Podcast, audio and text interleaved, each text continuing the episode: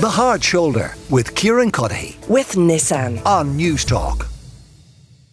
Tom Dunn is going to be along in about 13 minutes' time to sing the praises of Crosby, Stills, Nash and Young. We're going to find out in a few minutes why Germany seem to be standing in the way of Poland and potentially other countries as well, as well sending tanks to Ukraine. We'll get to the bottom of that. And I'm going to let you know how much exactly is in the cash machine. I reloaded it a little bit earlier. It is the biggest cash prize ever given away on Irish radio. I'll say no more uh, for now, but if you want the exact figure, stay listening and I'll give it to you uh, after I speak to Paul Williams. Paul is a crime journalist and he's author of The Monk, The Life and Crimes of Ireland's Most Enigmatic Crime Boss. And of course, this week marks, in all likelihood, the final week of his murder trial. Uh, for the last 12 weeks, that trial has been heard at Dublin's Special Criminal Court.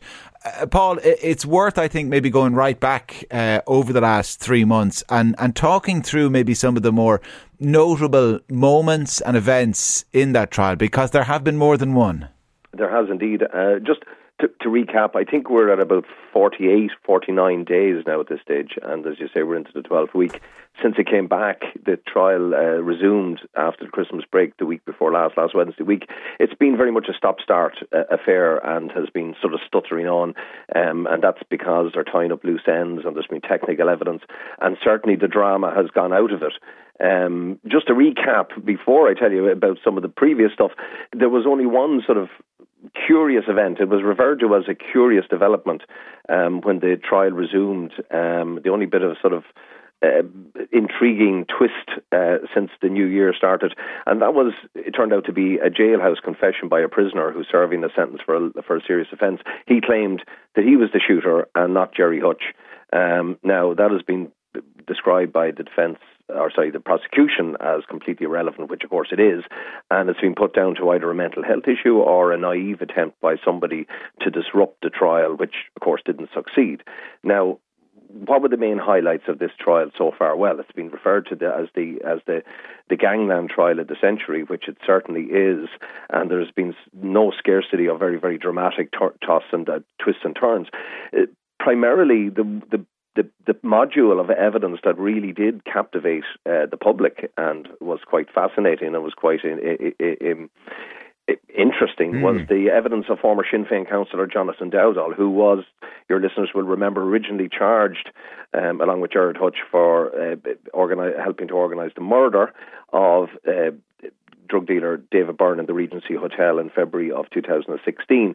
But he, at the last minute, did a deal with the state. He pleaded guilty to a lesser offence of facilitating the gang involved in that and has become a state supergrass. Now, he gave his evidence uh, in um, to, in December, uh, just gone by, and he was in the box for eight very grueling days of cross examination at the hands of, and forensic cross examination at the hands of Brendan Grehan, um, uh, Gerard Hutch's uh, barrister. Now, Dowdall has two main allegations against Gerard Hutch. He claims that immediately, uh, in the night before the um, Regency Hotel attack, um, he and his father met with Gerard Hutch, who collected um, a key card for a room that uh, Dowdall's father, uh, Patrick, had rented uh, or hired or, or, or, booked in for on behalf of the Hutches, um, and which was then used by a man called Kevin Flatcap Murray. He was a member of the hit team. He has since died, and he stayed there in that room that night. Now he claims that first of all, Gerard Hutch turned up to collect that key card, which was then used and given to Murray. The second piece of his evidence, second allegation, is that he met. Gerard Hutch between Sunday, uh, the following Sunday after the event, I think the 7th and Monday the 8th.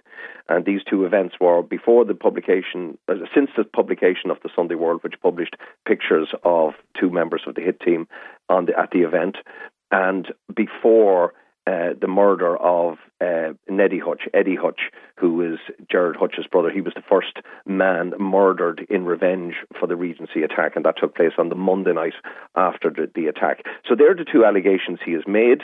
Um, the defence has called him a liar and said that the, there's not a shred of evidence or truth in what he says. We heard technical evidence last week which did say that Dowdall could have been in. The, he claims that he met Gerard Hutch in um, Whitehall, a park in Whitehall, on that this between the Sunday and the Monday. Uh, he wasn't quite sure when, but there was evidence given last week by Sarah Sked, who is a uh, a civilian policing analyst, that he could indeed have been um, at the park, but not on the times he said that he, he was, his phone was found to be bouncing off the mast closest to this little park in Whitehall on the day. Now, that's all up in the lap of the gods at the moment for the judges to decide, but the, the, the interaction between Grehan and um, Dowdall was very, very intense. Uh, and then the other very dramatic module uh, of this trial, Kieran, was the, the playing of, which was unprecedented, by the way, in criminal justice history yeah. in, in, recent times, the playing of 10 hours of secretly recorded tapes, uh, uh taped conversations between Gerard Hutch and Jonathan Dowdall when they drove to meet the IRA in the north. Um, in March, on March the 7th, 2016, following the attack. And the purpose of that meeting was to to get the IRA to intercede and intervene yeah. or mediate. I think. I, sorry to cut. I think what, why people found this so fascinating, this aspect, Paul, is that uh, unlike yourself, most of us get no real insight into the criminal world, and and what we hear is what you tell us, or what what one person says happened mm-hmm. in court, and that account might be disputed. There was a sense we were kind of suddenly a fly on the wall. Absolutely, and it was. It gave a very, very unique uh, picture of, well, I suppose of Gerard Hutch as, his personality, um, and also uh, Jonathan Dowd on the kind of conversations they had. Yes, and you're hearing for the first time conversations between criminals talking about murders and killings and guns and all kinds of things and drugs, and this went on. Remember, there was there was over 10 hours of these tapes. And in particular, and those tapes included reference which uh, to three yokes. Now, these three yokes, the, the, the prosecution contends, are the three AK 47 rifles used by the gang when they stormed the Regency Hotel attack. And those guns have since been proved to be the guns that were used. Uh, and they were subsequently seized by the Gardaí from a member of the IRA in Northern Ireland who was actually on his way back to Strabane um, with the three guns, which had been given by the Hutch gang to um, the IRA in return for them agreeing to interfere, intervene or intermediate in this feud, which of course came to nothing because the real IRA or the dissident Republicans, whatever they were, they're, they're, they're just described as the IRA. They agreed and said, told Hutch, and you can hear them on the tape saying, "We've got your back. We're going to look after this for you. We're going to intercede." But they didn't do very much because another 14 people were murdered after that meeting. Uh, so it didn't come to much. Gerard Hutch was heard on the tape. By the way, one of the quotes I've, I've taken out here just for the purpose of talking to yourself today mm. is that he says, uh, this is in relation to the AK 47s being given to the IRA. He says, 12 months' time, there is two RUC men dead, and then uh, things are basically traced, or ballistically traced. What that meant was that, you know, in 12 months' time, two police officers might be shot, and when the guns are ballistically traced, it will show that they were also used in the Regency, which then will change the whole focus from the south of the border and criminal gangs to the IRA north of the border. Now, that's just one a small piece of, of what was said on those tapes.